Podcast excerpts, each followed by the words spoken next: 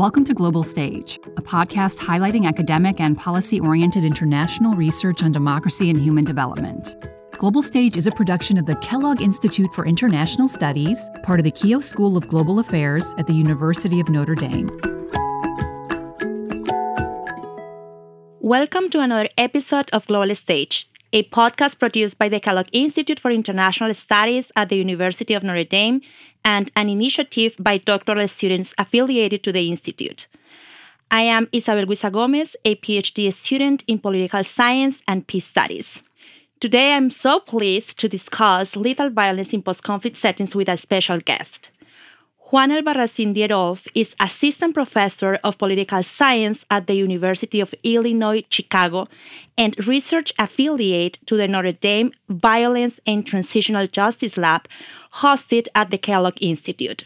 His research focuses on the limitations on democratic citizenship in Latin America, in particular on the threats to the exercise of political and civil rights in cases of mass scale violence like Brazil and Colombia. Juan is a scholar of criminal and political violence, criminal governance, and political institutions. Most recently, Juan has published a series of co authored journal articles and is working on a co authored book project on the local determinants and trajectories of lethal violence against grassroots leaders, also known as líderes sociales in Spanish, in post accord Colombia. And this will be the focus of our conversation. Juan, welcome to the program. Thank you for joining us. Thank you, Isabel. Thank you so much for this invitation. It's really a pleasure to be here today. It's our pleasure. So let's start by covering some basic ground laid down in your collaborative research agenda. Societies transitioning from civil war usually face the threat of continued violence, and we can think of many examples, like genocidal violence in Rwanda following the signing of a peace agreement, or violence executed by the Maoist rebels to maintain their support bases in Nepali post conflict elections, and even violence exerted by organized criminal groups in Central American countries, such as El Salvador or Guatemala, decades after salient peace processes. Most recently, Colombia has underwent increasing assassinations against grassroots leaders involved in peace building efforts after the signing of the 2016 peace agreement between the government and the former guerrilla group FARC-EP. So, Juan, tell us, please, how is this type of lethal violence unfolding in post-accord Colombia distinct from other forms of violence seen in other post-conflict contexts? In other words, what distinguishes the Colombian case from other post-conflict cases that have also wrestled with large-scale violence following successful peace negotiation? So, I think what has been distinctive of this wave of post-conflict, post-accord violence in Colombia has been this particular targeting of social movement leaders or líderes sociales, how, uh, how they're kind of grouped into uh, in Colombia. And just for um, explanation, líderes sociales is a very open, broad concept. It, it, encompasses a lot of different types of social movements, from um, movements based on ethnicity and race, like Afro-Colombian movements and indigenous movements, uh, communities in Colombia, to human rights defenders, to LGBTQ leaders, uh, environmental leaders. So it's it's a, it's a big and, and, very broad category. But what we've seen in Colombia, uh, unfortunately, after the peace agreement with the FARC is a dramatic increase in the assassination of, of these leaders. And I'm, I'm sure we'll, we'll, talk about this more later, but uh, initially there, there was this idea that these leaders are being assassinated because of conflicts in illicit markets. And that's basically the position that uh, government, Colombian state had, and also some other academics and members of the media. And as we explored this type of violence, we saw, well, yes, there is a part of it that is related to illicit economies, but a big significant uh, um, factor behind this violence as well is, is also there's also political logic behind it.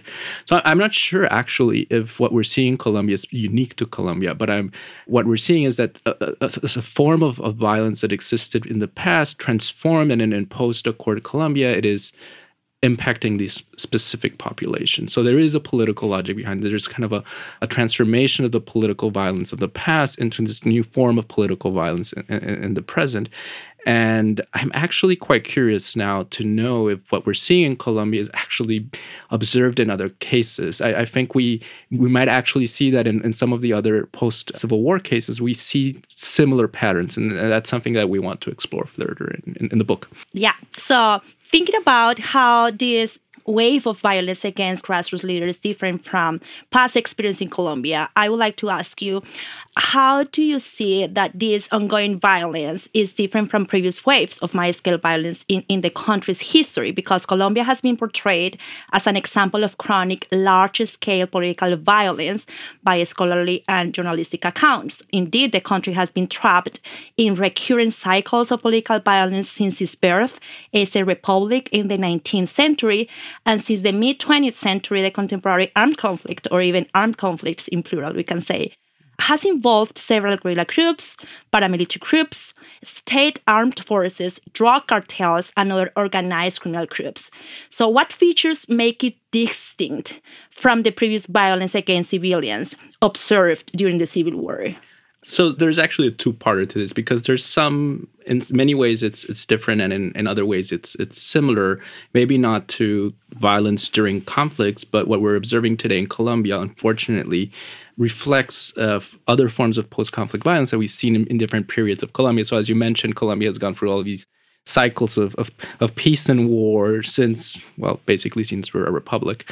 But in recent kind of moments of post conflict, we've seen similar things. So I'm going to refer to that a little later. But in general terms, we see differences be against uh, with the violence that we observed during conflict. And, and, there's a huge literature on in Colombia and how civilians were able to resist or not, uh, if they how they were targeted or not. And this is basically inspired and, and, and by models of, of, of, civilian victimization and, and other forms of like micro uh, analysis of micro-level violence associated with the, the kind of the uh, Stathis Kalyvas' agenda of, of, of, civil war studies. And, and there's a, a abundance of, of, of, of, and really good research showing these patterns of civilian victimization in Colombia. And but these are very much associated to the logics of the civil war, of the logics of controlling certain territories, the logics of, of how these territories are disputed by different actors during the civil war between FARC uh, guerrillas or other guerrillas, uh, paramilitaries, and, and, and the state. What we're seeing now is different in that the logic of the assassination does follow a, a logic of political control. So, in most of the municipalities that we see this violence happening, the violence results from attempts by pre existing elites who had controlled uh, the politics of these municipalities and they feel threatened by what happened with the peace agreement. So the, the peace agreement represents this this moment, this kind of changing point in the power balances of these small municipalities, and it's exactly that shock in, of the peace agreement that unleashes this violence. So it, it is related to previous forms of violence in that these are municipalities that are usually where there was a FARC presence, where there was also disputes, where there was also civilian victimization during the Civil War.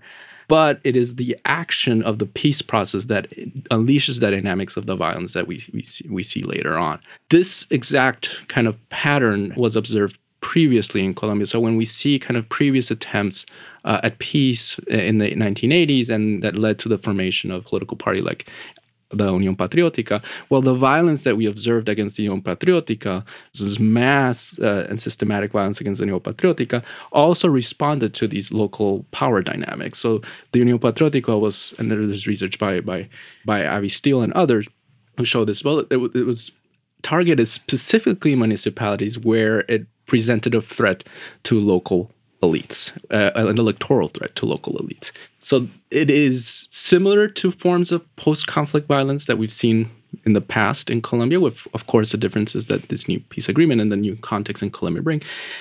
But it's different from the dynamics of civilian victimization during civil war. That is, there are more kind of in, in, in this context of kind of disputes by armed actors to control a specific territory for strategic reasons in war. Yeah, so following this line of thought of the perennial quest for peace building in Colombia and how the 2016 peace agreement performed as a sort of exogenous shock that somehow stimulated violence against grassroots leaders. In your papers, you describe how this agreement sparked grassroots leaders' engagement in peace building initiatives to change local configurations of power and wealth. And indeed, the 2016 peace agreement promised not only to redress civil war wrongdoing through criminal accountability, truth seeking mechanisms, and reparations, but also to address long running socioeconomic inequalities through measures like land redistribution, enhanced political inclusion for marginalized communities, and illicit crop substitution programs. So, along those lines, we see that the Accord envisioned participatory mechanisms for local development, uh, like PDET, that's the way that it's called in Spanish, and other participatory institutions to enable rural communities to replace illicit crops such as coca or marijuana growings with agricultural activities. However, those peace building initiatives unintendedly might have motivated lethal violence against grassroots leaders by local elites who saw potential losses of political power and, and economic resources. Why was that the case? Could you please tell us more about the political rationale behind this type of violence? Because it sounds sort of surprising that peace promises sparked unintentionally and directly violence so when you think about uh, what what happens with the peace agreement, you usually think about peace agreements. At least in Colombia, these are these are these national agreements. They're negotiating at at a national stage between the national government, and in this case, it was well, the FARC, which was kind of a, an insurgency, a guerrilla group that was had a, a broad territorial presence across Colombia. And we think about these as, and they are national agreements. They're negotiated by, by actors at the national stage. But as you well mentioned, some of the aspects of the peace agreement have profound implications for local politics it is interesting because I, w- when the government was negotiating w- with the FARC, it was very adamant that it was not negotiating Colombia's political or economic system. And for the most part, it, it, it is true. I mean, the, the big contours of, of Colombia's um, economic and political system remained as they were before the agreement. But they did negotiate some provisions uh, for greater political inclusion, for greater inclusion in economic development, particularly rural development, at the local level. So these provisions, and I, I don't think when they were negotiated, people were thinking about the political implications at the local level of these provisions.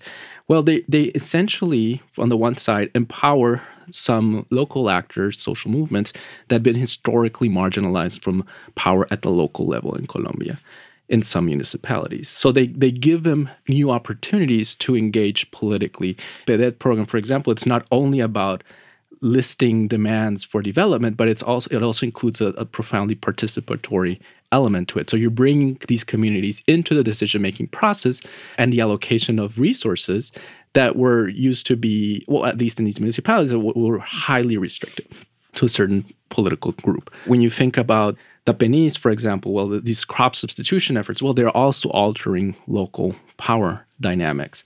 So all of these measures strengthen the power of local historically marginalized groups and at the same time motivated. The peace agreement was seen by these groups as a moment in which they should and could mobilize for greater participation in political power. So you have these impulses coming kind of from above to these bottom up actors who effectively did mobilize as part of a kind of the promise of, of peace. But at the same time, you have these local elites who are not part of the negotiation, who now see their control over local politics threatened by these, these mobilizing actors. And of course, these actors are not all social movements were equally strong across the territory. There's some uh, líderes sociales, there's some municipalities where these movements were more of a credible threat to these established elites. So what we see is like in a context in which at the local level this is a very local story.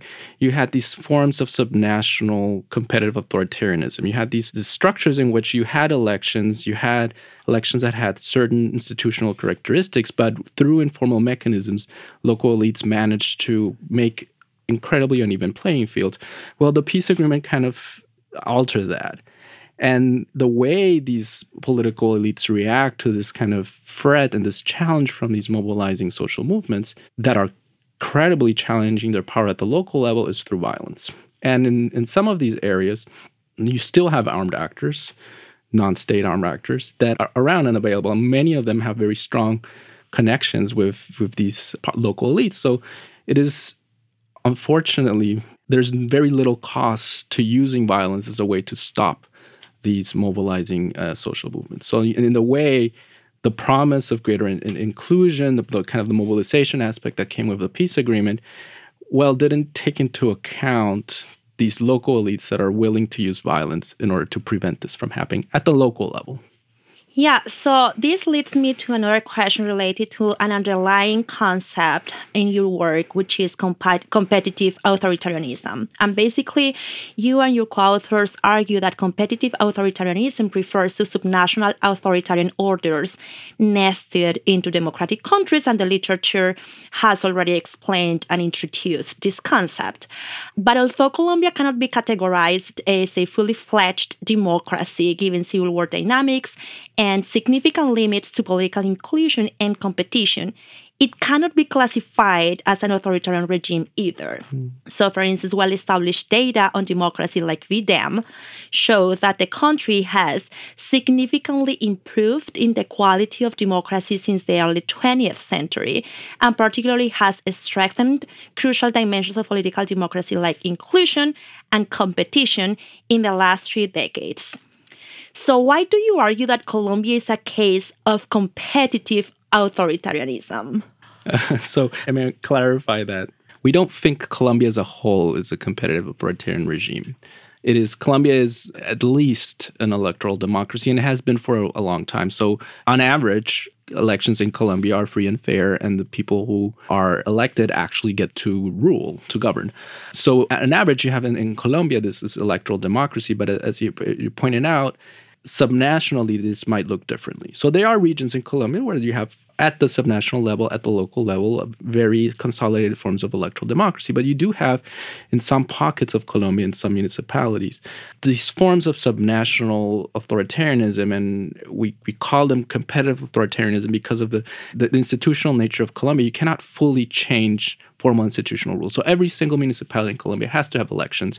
Every single there in every municipality, and these are run by the National Elections Authority every single municipality in Colombia, you have multiple parties competing, at least formally, for political power. So you have these structures of democracy there, at least in the formal aspect. But informally, these local elites have figured out ways through violence and other informal practices like clientelism to make the electoral playing field very uneven and make it so that some groups have no realistic chance of being elected in a fair election. So what you see in Colombia is this kind of patchwork. You have an electorally democratic country in which there's regions and in particular municipalities where you have these forms of competitive authoritarianism that are sustained by the very informal practices. So we bring these kind of research agendas together when we're trying to understand what the source of violence in, in post-war Colombia is, because we, we bring this idea of competitive authoritarianism that was fought as a concept for national level analysis of the, this concept by, by Levitsky and Way. And we take that and add it to this other agenda about subnational authoritarianism that was very particularly strong in cases of uh, federal democracies like Argentina. So, the, these are cases in which, subnational level, political elites could fiddle with institutions and made subnational entities profoundly authoritarian. We said, well, you can't do that in Colombia but you do have something similar. So we have these forms of competitive subnational authoritarianism that are very informal in nature, which does not mean that they're not that not real and existing, and happen in some areas. And in, and it's these forms of these subnational, let's call them political regimes, uh, that structure the access of power at the local level that are the context in which this violence is happening. And when you have that context, and then you have this shock of exogenous shock, if you want to call it.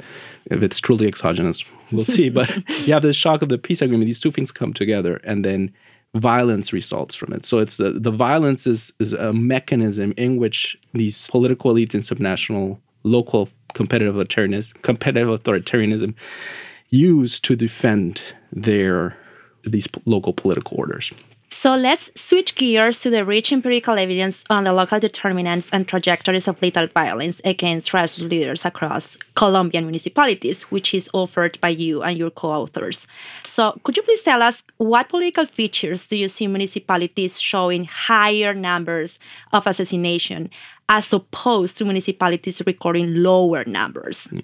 So, I think one of the most impacting empirical results that we find in our work is that the stronger the electoral left is in a municipality, the more likely and the more uh, frequent the violence against social leaders. So, as we see it as well, if you have a strong democratic left at the local level, that is it is not only a strong indicator of the existence of powerful social movements in these municipalities, and, and there's abundance of literature like uh, book on violent democratization in, in, Colombia that shows that the social movement at the local level are kind of the basis of power of these leftist political parties. So when you have strong leftist political parties that are that manage to be electorally meaningful, well, that's where you see more violence in post-accord Colombia, and we see that as a as an indicator of of a credible threat to these local uh, authoritarian elites. So when they see that these social movements and these historical marginalized peoples through leftist political parties have a realistic chance of actually gaining some power at the local level, that's when they react with violence. So uh, that is a particularly uh, devastating result, but it shows this these dynamics happening, and it, and it is a, uh, when you look at the at the empirical results, it, it's dramatic. So for a the, the left has not been particularly strong electorally in Colombia for a long time. That's changing right now. But you see that even with very small electoral gains of the left, the, these elites react mm-hmm. very violently to these advances by the, by the political. So that's one of the indicators. And there's other indicators that we, we think are associated with the existence of local competitive authoritarianism, like intermediate levels of, of electoral competition, lower levels of political participation in elections, and those are related also to the occurrence of, of, of this type of violence. Other conventional indicators are related to this violence as well. So that the presence of illicit economies and illicit markets are positively correlated with, with this violence as well, which other important uh, of this violence have also shown. So, as you mentioned earlier, when we were talking more about these broader questions uh, of your research agenda, you said that scholars, government officials, and media outlets have tried to account for these assassinations of Colombian grassroots leaders by emphasizing the role of drug cartels, FARC splinter groups, and organized criminal groups in taking over territorial power vacuums that were left by the former guerrilla group FARC. So it is a sort of a rival explanation that states that grassroots leaders have been targeted by these non state armed groups in their quest for controlling territories left unruled after the demobilization and disarmament of the FARC. And you and your colleagues address this concern by showing that social criminal explanation is a pathway followed in some cases, but it does not debunk your political account, which is also found in other instances. So, what accounts for such variation in pathways across Colombian municipalities? Could you please describe how a municipality following the criminal pathway looks like in comparison to another municipality going through the political road, or even a third municipality that shows the, the two pathways intertwined. So, and this is a point we make in, in part of our work. We don't claim that we have the explanation for all the post-conflict violence, post-accord violence that we observe in Colombia, and I think that that would be uh, somewhat complicated because at least when I think of Colombia, but I think this is equally valid for other contexts of post-accord violence. These are incredibly subnationally diverse countries. So each of these municipalities has uh, their different contexts in which this violence can take place. So that that's why we develop or we, we kind of had this idea that there's different pathways that lead kind of to the same result. So in that way, we're thinking, no, th- this is perfectly possible that some of the violence that we observe is the result of competition by criminal groups for the control of illicit markets. So we see that in, in, particular in one of our case studies in the kind of northeastern region of Colombia, where right now there's a coca cocaine uh, production hub close to the Venezuelan border, and there's an intense competition by different um, actors to control routes and access to these coca leaf and, and coca producing areas. So there we see less of a dynamic of they're killing social leaders because they are advancing uh, uh, in forms of political power, but more of they're killing social leaders because they're standing in the way of some of these actors' control over illicit markets, uh, particularly the, the, the coca cocaine illicit market. So that's it's a one pathway. And there's other pathways that we see more kind of more political, uh, particularly in, in the northern Cauca region, where we see this kind of huge pre-existing activism by Afro-Colombian indigenous movements who have historically challenged these local forms of power and where you see kind of local elites reacting to this mobilization by these social movements in the context of, of, of post-accord promises. So these are kind of two think about like uh, extreme cases of these pathways and they resemble these pathways more directly, but I think we could think about more cases, more municipalities. This is more of a continuum where you can see mixtures of these uh, of these pathways coming, and actually. Over time, these things get more complicated. So, some of our cases where it was initially more about uh, this, this, political logic of violence, we've observed that there, uh, through the transformations of, of illicit markets, the illicit aspect of it is becoming more relevant. So, these are also very dynamic contexts. So, we, you, you, in that sense, that's why we think about it. We have to think about these different pathways. We have to think about all these different potential explanations. So we don't see them as alternative competing explanations. We see them as uh, explanations that build on one another. And my other research comes here in, into play, and, and, we see this more kind of in this tradition of, of criminal politics. And a lot of our explanation is kind of this, this based on this criminal politics, in which we think of organized criminal groups not as kind of these as these actors are completely devoid of any political interest and that are completely separated from political dynamics. But a lot of these criminal groups that also have interest in controlling these these illicit markets are deeply connected with political dynamics. So you can't really separate the criminal in quotation marks from the political. In fact the political is and control over politics in these areas is necessary in order to have control of the criminal. So these things intertwine quite dramatically, and there's abundance of research. I, my Gustavo Duncan's work comes to mind right now, but there's more of it. Uh, Francisco Gutierrez that shows that at the local level, at least, in many of these municipalities, these criminal groups uh, separating political elites from criminal groups is extremely difficult. They're mostly kind of the same. So these our attempt at explanation is saying, well, we have to understand the political role of organized crime in, in Colombia's peripheries in order to understand this violence. And by proposing this more political logic, we're kind of trying to overcorrect maybe and say, yeah, you know, it's not only about controlling just the illicit market. You need to think about the politics as well. And yeah, so, unfortunately, we are running out of time, and I am sure our audience has more questions to be addressed. To wrap up this episode, Juan, give us a preview of your collaborative book project on post conflict violence in Colombia in one minute. Tell oh us about well, this book. Th- that has been the evolution. This started as a collaboration with, with like, uh, colleagues at Universidad ICESI in Colombia and, and the Peace Research Institute in Frankfurt. And it was basically about this these two papers and one paper actually, and then it became two. And then as we kept looking and looking and looking at our cases, we saw a lot of complexity uh, at the case level that we couldn't bring into the articles.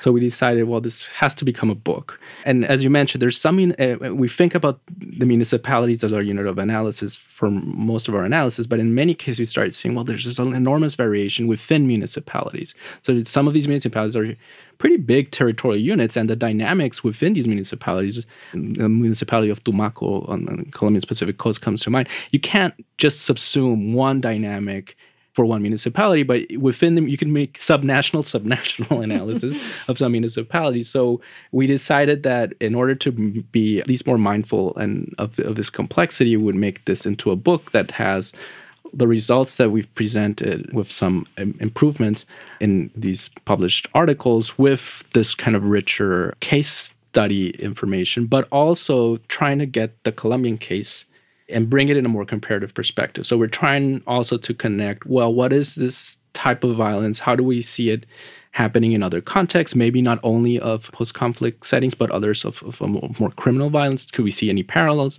Does the Colombian case help us understand other cases? So we're trying to connect this in our book more systematically with like broader trends across the world. So, Juan, thank you so much for joining us today. And it was a real pleasure to have you here and talk about this worrisome phenomenon happening in Colombia. Dear listeners, stay tuned to the following episode of Global Stage featuring research and work in progress by faculty, graduate students, and fellows affiliated to the Kellogg Institute. You've been listening to Global Stage, produced by the Kellogg Institute for International Studies. Listen to other episodes here or wherever you get your podcasts. Global Stage also can be found online at kellogg.nd.edu or by asking your smart speaker to play Global Stage.